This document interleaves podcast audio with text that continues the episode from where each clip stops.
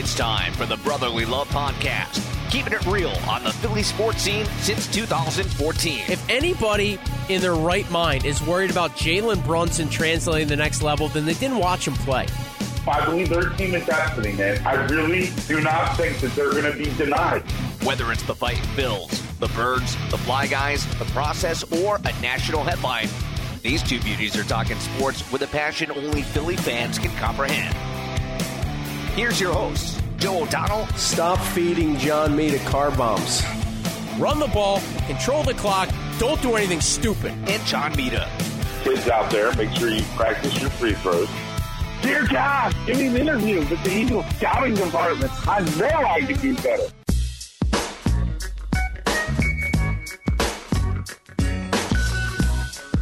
What is up, SoundCloud? What is up, iTunes? It is the one and only Brotherly Love Podcast. Thanks for checking us out. Joe O'Donnell, John Mita here with you. Always a pleasure to be joined by your great company, Johnny Mita. How are you, my friend? I appreciate that, Joe, man. I know you Thank do. you. I Thank know you do. Thanks for the high praise. You got it, That's brother. you. Anything for you. Um, all right. Well, you were at the barn on Sunday. We'll dive into the Eagles Cowboys game coming up. But we're going to start with the Eagles win, another season saver, if you will. We'll jump into the Flyers and the official hiring of general manager Chuck Fletcher. Uh, we've got our Man That's Tacky segment, and uh, we're going to have all on the fly as well. So, a lot to get to on the Brotherly Love podcast. Follow us on Twitter, Be Love Podcast. Check us out, SoundCloud, iTunes, and of course, spread the love. We're nearing 10,000 clicks on SoundCloud, people, so thank you for your support. Continue to pass this on to your peeps. We'll try and do our best to bring you some uh, some real passionate sports talk. Uh, Johnny Mita, I wrote off the Eagles a couple of weeks back when they lost to the Dallas Cowboys. It was an uninspiring, deflating performance at Lincoln Financial Field. The next week, they got their doors blown off by the Saints. And in the run of three straight division games to follow, the Eagles now 2 0. They've won back to back games for the first time. The wounded Washington Redskins limp out of Lincoln Financial Field. Eagles at 6 and 6. If they win in Dallas this weekend, virtual tie for first place. Let's start with the win Sunday uh, or Monday night rather at the Linc. How was the atmosphere? What jumps out about the big win for the Birds to kind of keep their season at least on life support? Yeah, well, um, a couple things jumped out. It was nice to see that you had some defensive backs in the lineup that you recognized their last name. I think that was a big help. Not that Washington's quarterbacks could hurt us because like they're just not that good, but that stood out. But just again, the commitment to, running the football is so imperative for this team to be successful. When this team is rushed for over 100 yards, they are six and one. Six and one, Doug Pederson. Please remember that. So it's just that once they get that going, it just seems to open up the offense a little bit. It was so nice to see the great return of one of my favorite all-time players, Darren Sproles, comes back. It's a huge touchdown. Jason Kelce's block on that play, by the way, Outstanding. to take out yeah. two people, it was incredible. Just pancakes the linebacker, then he just buries Ha Ha Clinton Dixon. That was an unbelievable. And I, I think the offensive line is getting a little more healthy, and I think that's making a difference. You saw some good things out of Carson Wentz when he was rolling out of the pocket, throwing the ball on the run. That was kind of kind of a mirror image of some of the great things that he did last year. So that was a great sign. I still think if you look at some of the throws that he misses, the one thing is a little concerning is that some of the throws he is missing on. It seems like his footwork is just not there.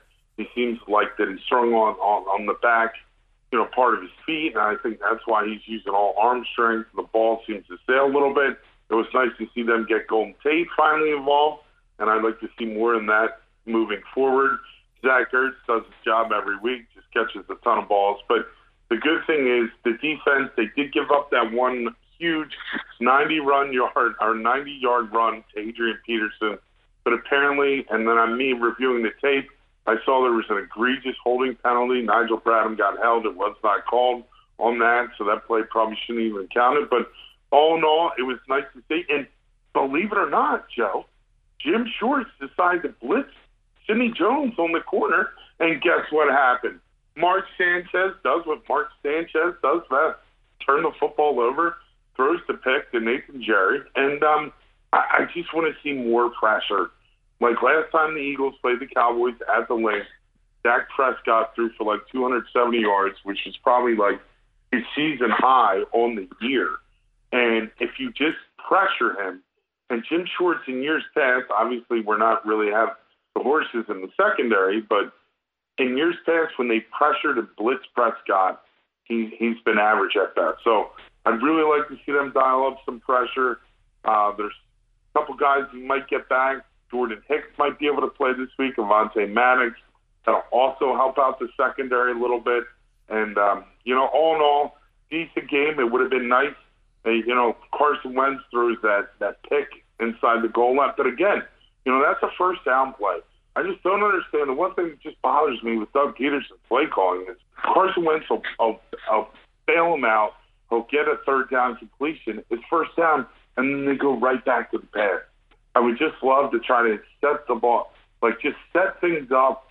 You know, try to get seven, eight yards on first down with a running play, and then maybe go into play action and take a shot downfield.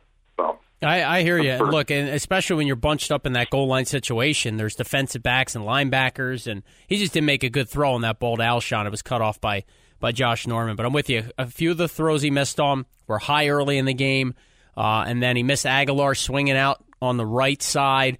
Probably would have been a touchdown. They had to settle for three. They were already up nine at that point, I think, in the fourth quarter. That was a McNabb worm burner if I've ever seen one. Donovan somewhere had to be smiling. Um, but again, 28-13, they they they they win it walking away essentially from the Redskins.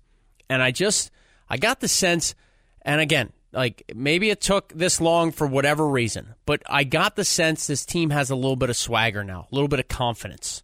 Right? They made some plays. Guys stepped up, made individual plays. They've gotten an interception in each of the last two games, albeit against average at best football teams with quarterbacks that are not any good Sheeli Manning on the downside of his career. Malcolm Jenkins picked him off.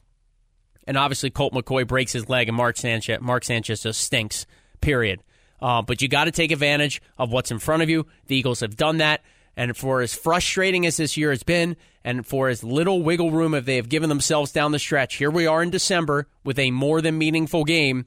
And some other NFC teams lost this weekend where the wild card not out of question yet. Obviously, you'd like to win the division.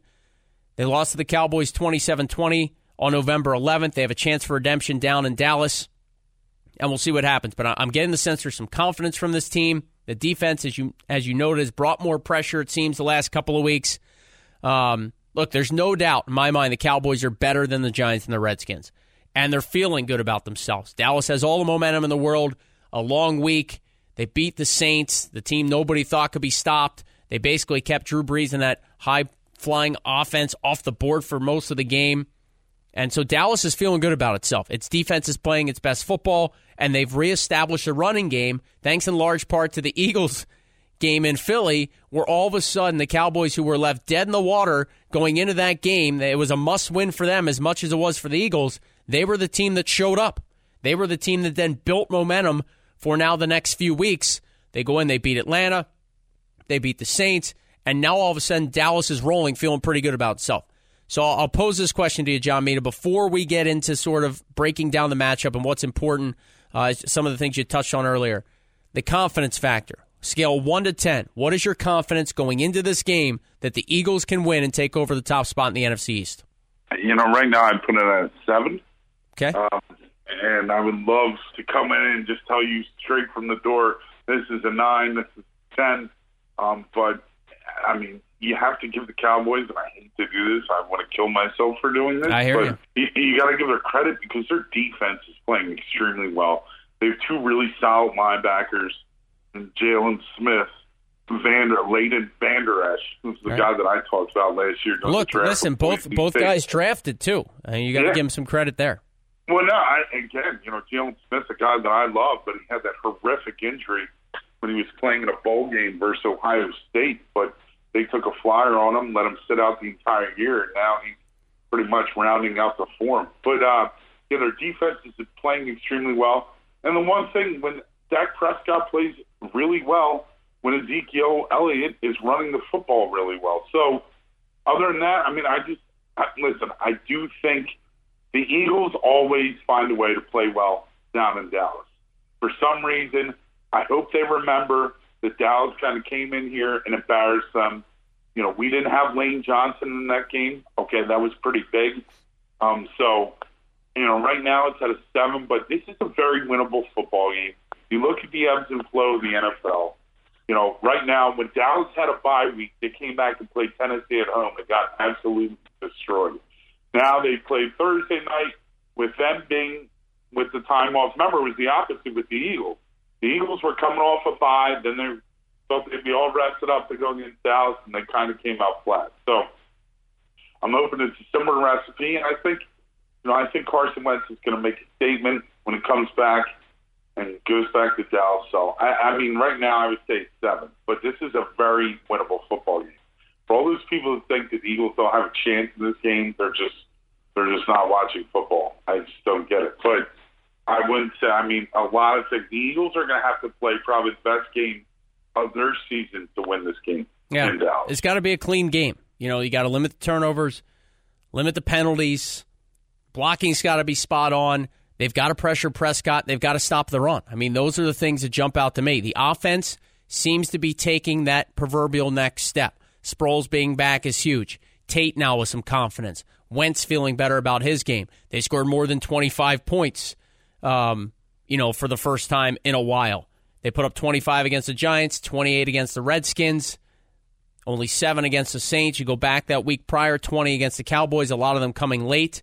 But they were, let's remember, against Dallas at home, for as poorly as they played and as well as Ezekiel Elliott played, the Eagles were nine yards away from tying that game in the final seconds. If there's one more play on the clock, maybe they tie it. You know, but that narrative didn't happen. The dynamic changed in the division, and the Eagles have had a battle hard the last two weeks against division opponents to get it back where they have a shot. They've given themselves a shot now. We'll see if that championship type caliber comes out. We'll see if that leadership comes out. Can they play with a spark on the road? Can they bring that swagger, that confidence from winning two in a row down to Dallas? We'll see early in the game who's ready to go. And then it's going to come down to coaching at some point. Who's going to design the better play? Who's going to have the answer play call on defense? Who's going to make fewer mistakes? It might come down to a field goal. I mean, these are the types of games you want in December. Division battle on the road, your most hated rival, but you've given yourself a chance after some people like yours truly wrote them off. I didn't think this was a possibility. Dallas was playing way too well, and the Eagles then got pounded by the Saints, and it was just, well, they you know, they've got to win out or they got to win 5 of their last 6. Well, they've taken a few steps in the right direction with back to back division wins. Again, poor opponents, but you got to take care of the business in front of you. And the Eagles have done that the last two weeks. I give them credit for that. Let's see if they show up on Sunday uh, against the Cowboys. Again, I think Darren Sproles being back is a huge factor in this game. I think he can give them another weapon, another set of eyes that the defense has to pay attention to. And Corey Clement and Josh Adams, the last couple of weeks, have had really, really good, impactful games. And the screen game for the Eagles Monday night was the best it's been in a while. And that certainly bodes well going into Dallas against an aggressive defense. Throw some of those screens, big gains, quiet that crowd, and see how they fare. Yeah, you make a great point with the screen game. I love it. Absolutely. They were they were throwing all types of screens out there. And it's just nice and I would love to see you know, the one thing like at first when I was watching the game I'm like, you know, love having Sproles back. Then they're like handing the ball off inside the tackles to him. I'm like, can we get this guy in space? Yeah. I mean, he's at his best when he's in space, has a one-on-one matchup with somebody, makes somebody miss, and then he just makes a move, and then he just gets a ton of yards after that. So, like to see him evolve, like to see him line up in the slot lot. There's no way Leighton Vander Esch or Jaylon Smith. I know they both can run. I decide extremely well, but if you put them in the slot against Sproles, and isn't it nice to know that he's back there on punt returns? Yeah. I mean, it, it's just listen. I thought he had a chance to break one there was one punt return he had a shot at, and his own man kind of ran into yep. him. Yep. He made one cut, and eight, eight in a house call. So looking forward to that. It's, it's so nice to have him back, and uh, let's see Doug get creative with the play calling. But for the love of God, Jim Schwartz, you got to lay it all out there this week. You know, everything you have defensively, you're going to come up with something new. You have some cornerbacks that aren't your third and fourth stringers. I know Rasul Douglas at times gets turned around. Sidney Jones didn't look great, but they did make some nice tackles in the open field. But just, just if you force the quarterback to make critical, quick decisions, if you get beat, fine. So what? But force him to do that. Right. And if you don't get any pressure, then then any quarterback in this league could pick you apart. Yep. I agree, hundred percent. I have my confidence scale pretty much the same thing. Unfortunately for the listeners out there, about a seven. I feel good because the Eagles have built some confidence. A couple weeks ago, I would have told you no shot the Eagles win this game, but I feel like they've got something going right now, and they know they have an opportunity. Okay, you're not scoreboard watching on Sunday. You're not worrying about anybody else. You take care of business, and you are right back in the mix atop the NFC East with a handful of games to go. Difficult schedule, yes but build on that momentum. Some, you know, one home game left against the Texans. You got to go on the road on Los, to Los Angeles, so it's a tough uphill battle for the Birds. But if they're playing their best football in December, that's all you can really ask for. Uh, I will. You just I, hope. Yep. Go ahead. Go ahead. Well, I mean, you just hope with the Rams. I mean, essentially, if the Rams beat the Bears this weekend, that means they clinch a first round bye and pretty much, you know, home field advantage throughout. So maybe then when the Eagles play them, they might not be that motivated. Then you hope the Texans win a couple games. You know, they continue their win streak and just come to Philly and just want to get back home as soon as possible. So down the stretch, Cowboys definitely have an easier schedule. I think after the Eagles, they have to go play the Colts, the Giants, and the Redskins. And, yeah, yeah, we shall see. We shall see, but they've given themselves a chance, and that's really all you can ask for here in the uh, early stages of, of December. Um, all right, let's jump to the Philadelphia Flyers. The announcement official, Chuck Fletcher, after almost a decade as the Minnesota Wild general manager, he was released from his duties, relieved of his duties when Minnesota bowed out in the first round of Winnipeg in April. He's been uh, working as a senior advisor for the Devils. I told you I've seen him scouting around. The Iowa Wild were one of his teams, so I've seen him in press box. I've seen him uh, at some of our road games. He's a very poised individual. Uh, individual. He's a pros pro. He's not going to give you a whole lot media wise. He's not going to get flustered. You're not going to see him uh, making any drastic moves. He is a very patient individual, a professional, and I like the move. I, I honestly do. I'm biased, obviously. I'd love for him to succeed.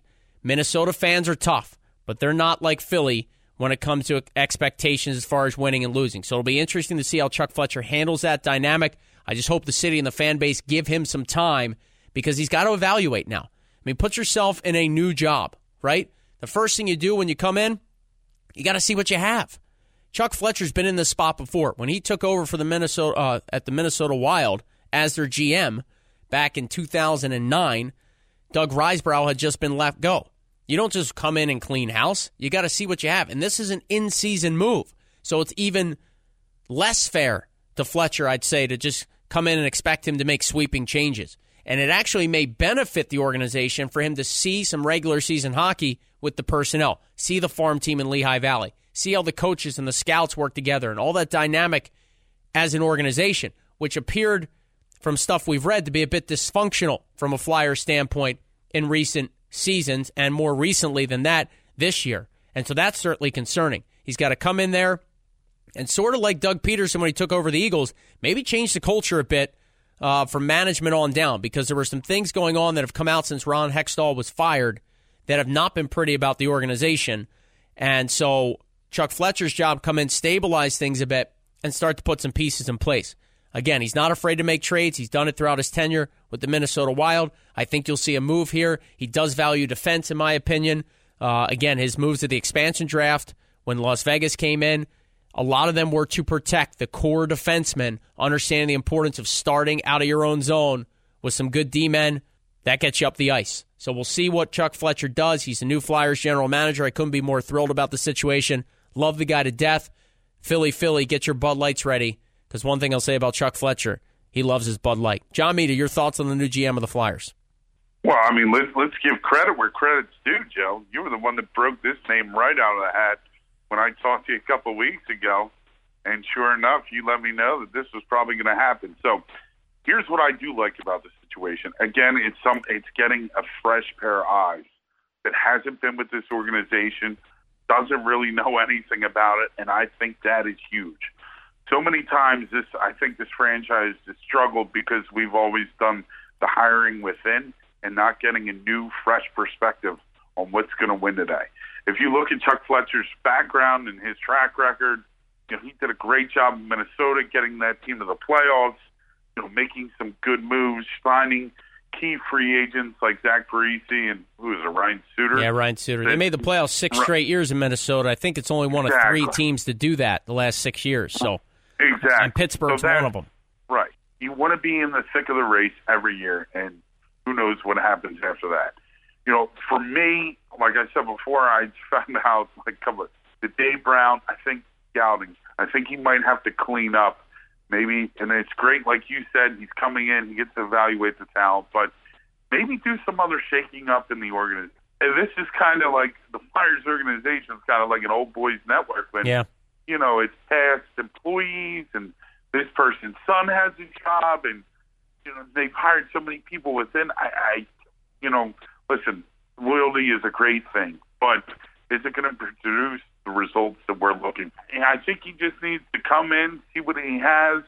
It'll be interesting to see if we ever get him on. We'll try to get him on for an interview, and I would just love to know like his philosophy and how he feels about maybe playing a young goaltender coming up through the system because I think that might have been a point of contention here with this organization. So it'll be. I, I just like the fact that they that they hired outside, and it'll be interesting to deal. Now that they have a general manager in place, the question is the next question or the next chip to fall or something like that is what are they going to do with Dave Hakstol?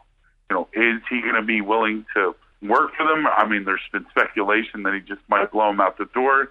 You have the hot name of Joe Quenneville out there, somebody with great experience, has championship pedigree coaching. So we'll see what happens, but it's, you know, patience is going to be key. But it'll be interesting to see if he makes a move that really shakes up the organization. And when I say that, I'm talking a move like maybe trading a guy like Claude Giroux. And I know people might not like that, but maybe hey, Wayne Simmonds is a pending free agent. I've heard his name mentioned as a possibility. Yeah. Tell you one thing, you, can, you can get a young defenseman for a guy like Wayne Simmonds on a team that's looking to make a push for the playoffs. And I love Black Jesus, as I call him, more than anybody. I don't want to see him go. Yeah. You know, the Wayne train is the Wayne train, but if you got to make a move and you need to improve certain areas, goaltending and defense are probably the biggest two.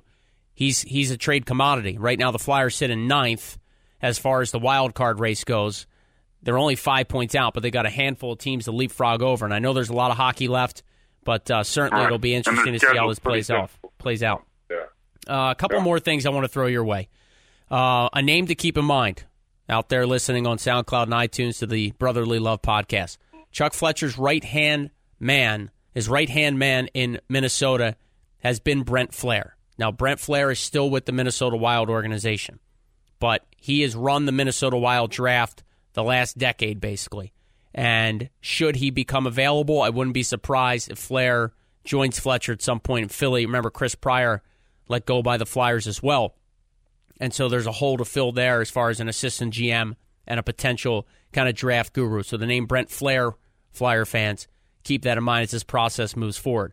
Uh, one hire already made by Chuck Fletcher is to replace Gord Murphy, the fired assistant coach, who, from some reports, was sort of the alleged rat within the Flyers organization. He was hard on guys, and he was reporting back to Ron Hextall with all the, you know, kind of inner shakings throughout the organization, stuff that people probably thought was confidential, allegedly was going back from Gord Murphy to Ron Hextall.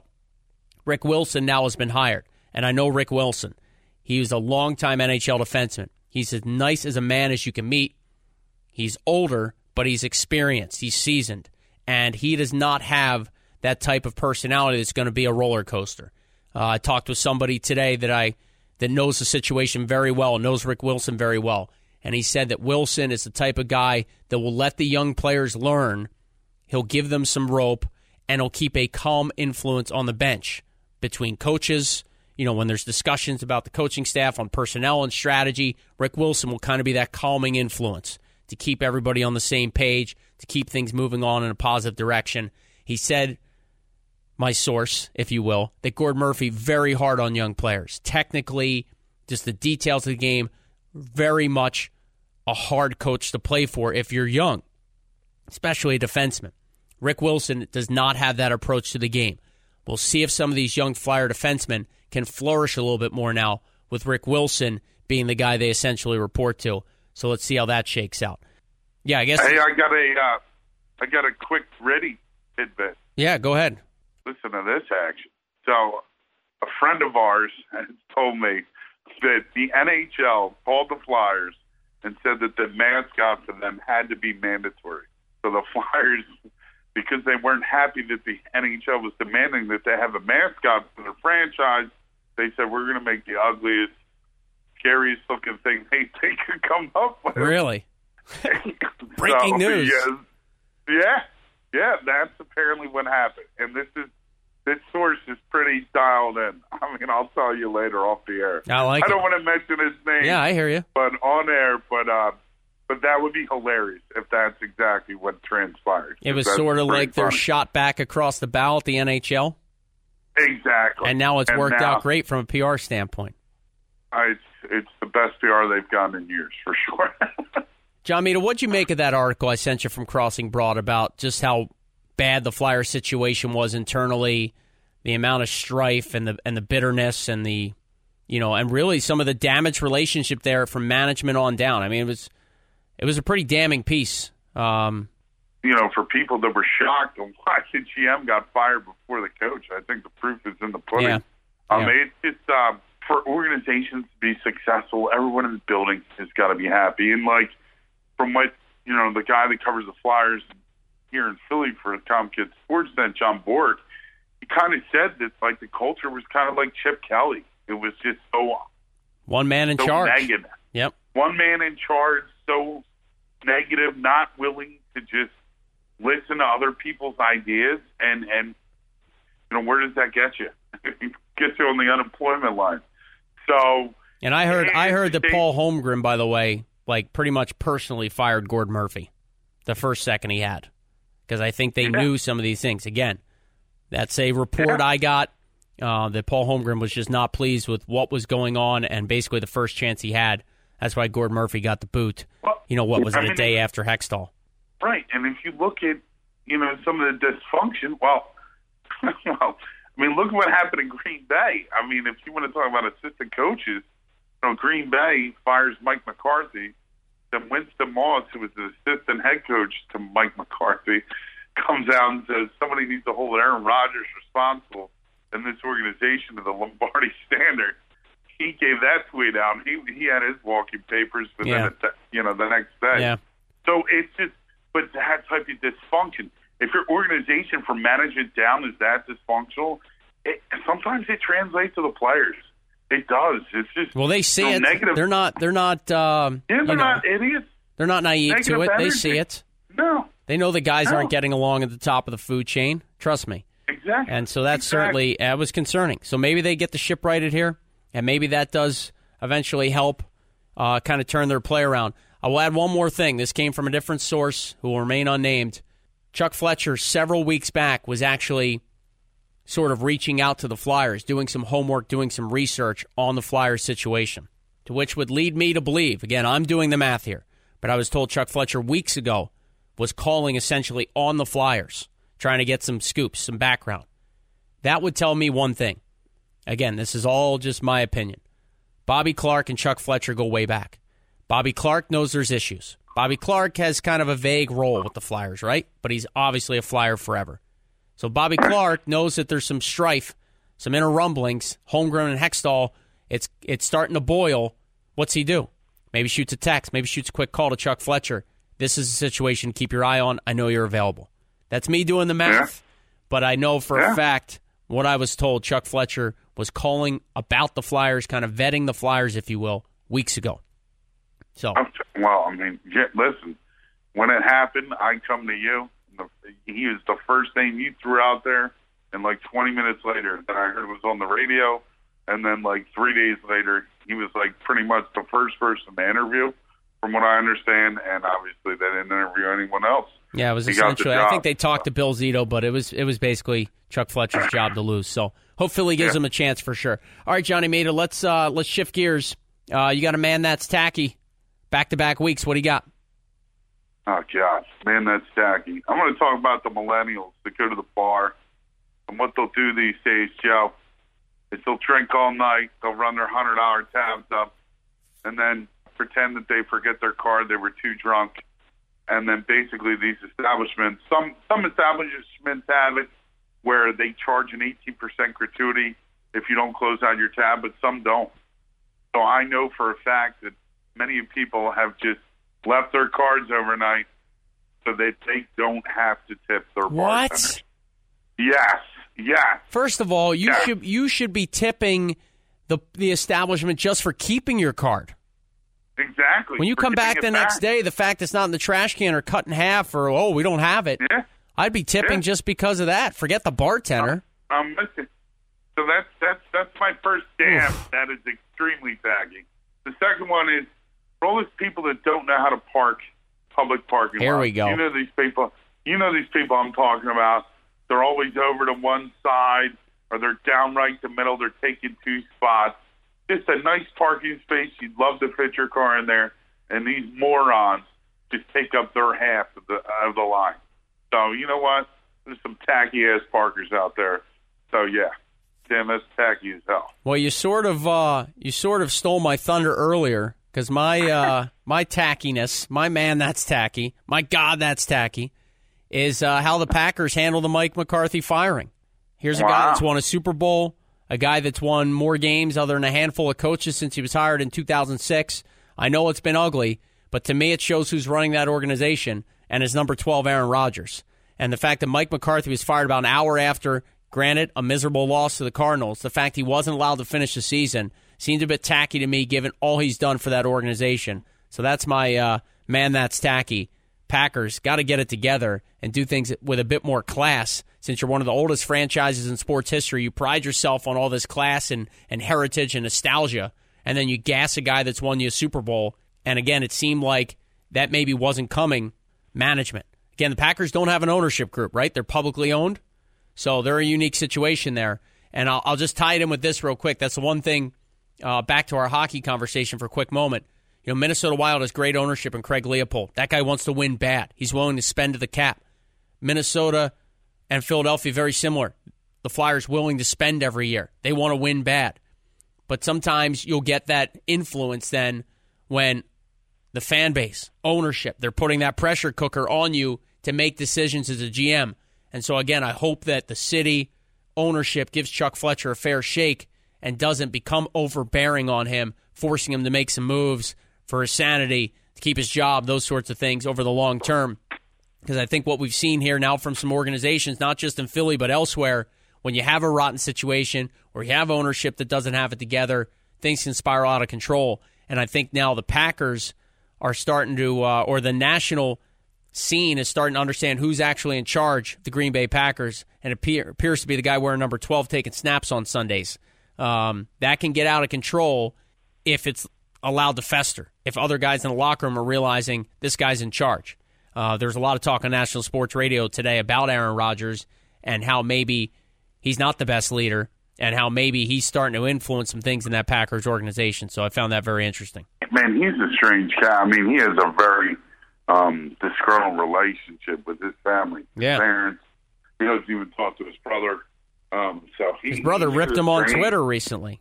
ripped him about Yeah. donating to the wildfires, not worrying about to see if his parents were okay. Yeah, so yeah, I mean that's no, it's a, it's a it's a hard situation when one player has that much control. Yep. You know, LeBron James, do- same way. Exactly. exactly. You know, And and I'll tell you what, I think it's you know they probably could have waited to the end of the season. It's not like they're going to be able to. I mean, I guess right? You're not you know, salvaging the season. You're not going to win now with Right. somebody else. All of a sudden, I wouldn't imagine, Right. especially when your I mean, think- your replacement's Joe Philbin. Joe Philbin, Right, the interim, I- the interim head coach now. I mean, come on. Right. Right. And I think basically, you know, I think basically if you look at it today, or in the last couple of years, so to speak, if you look at it, you know, these coaching candidates, the guys are the hot commodities, the Josh McDaniels, John DeFilippo, like these guys, you know, if their season's essentially over, they're interviewing for jobs. Remember last year, people were interviewing for jobs like during the playoffs. Like if they had, they were interviewing like on their bye week. So Right. I guess it's just to get the, the ball rolling, to get the head the head start. But yeah, I mean they could have done McCarthy a little better. I mean he was You know, he brought him the Super Bowl. He was there for such a long time. They probably could have let him finish up. But you could just tell that the team was just not playing for him as well. Yep. Yep, 100%. Rodgers looks disinterested too, for that matter. Uh, Ah, all right. he's, he's, ready to go golf. yeah. On the fly, brother. Yeah, What do you got ready? So glad I drafted him in five fantasy leagues. Um, anyway, um, yeah, on the fly. This is a non-sports related one, but Yep. we were kind of talking about this earlier tonight. Local watering hole, but Joe, if you won the lottery or could have any car, automobile in the world, what would it be? That's a great question, man. I'm not a huge car guy. Um, I know you're not. That's why I figured. Well, you know, it's just to, to, to properly honor my pops, I'd, I'd go with a Corvette. okay. I'd go maybe, I mean, he's got a 66 Stingray. That's a sleek design. I can almost always pick out like that, that era, that 60s era, because Yeah. a lot of them look the same. So I'd probably I'd probably just go pick out a vet. Unfortunately, I don't drive stick, so it might just sit around and collect some dust. But uh, at least when when uh, when my peeps would pull up into the driveway, they'd see a pretty slick whip. So I'd have to go. With, go. I'd have to go with a vet. What about you? Oh, that's great. Um, well, I am. I love cars. Always have. Um, driven a couple nice fast cars. For me, man, it would have to be a Ferrari Modena Spider convertible, man. I just love the speak way English, Ferrari please? sports car- Yeah, Mm-hmm. the Ferrari. It, it just it's just so fast, but so sleek looking. I, I love a Ferrari. All right. Here's my on the fly for you, and it's back to the Packers right. theme. Okay. Your reaction to the firing of Mike McCarthy, and who's most to blame for the Packers' shortcomings this season? Well, I thought it might happen. Just didn't think it happened. What, three weeks, couple weeks ago in the season. Um, who's supposed to blame? I mean, Aaron Rodgers hasn't really played this year. Like I said, I've had him in many fantasy leagues. Um, so I, I would say it's it's. I would say maybe, I would say sixty percent maybe McCarthy, and then maybe forty percent could be just their personnel, and maybe them not drafting well over the last couple of years, and maybe putting the pieces around. Like forever, the, the Packers haven't had a strong running game or that star running back to go with such a great quarterback. That's been a big problem. Um, so I think that's what, and I think maybe McCarthy, just like we saw here with Andy Reid, for 14 years, maybe the message is getting stale. Now, Mike McCarthy, he, he he's probably going to get a coaching job. Uh, you know, I, I don't see him being out of work that long at all. But I just think sometimes when you have the message and you're, and you're at a place for over 10 years, I just think sometimes it's just uh, maybe it's best to move on for both sides. So, you know, I would say it's 40% personnel, but maybe 60% coach. It, I mean, you read the things that Aaron Rodgers would change the plays, and it just, if you have that much dysfunction between quarterback and coach, that's not good either. All right, good way to end it. Johnny Mita, good stuff, brother. You as well, my friend. Give me your prediction for the BL podcast official prediction Sunday in Dallas. What do you got? Oh, boy. All right. I think the defense is finally going to raise, rise to the occasion. We're only going to give up 17 points. I like the Eagles, 28 17. I like it. I got the Birds 24 20 because why not? Let's get back and control the NFC East. Fly, Eagles, fly. This has been the Brotherly Love Podcast, SoundCloud and iTunes. Appreciate all love and support. Johnny Mita, Joe O'Donnell. Till next time. We'll see.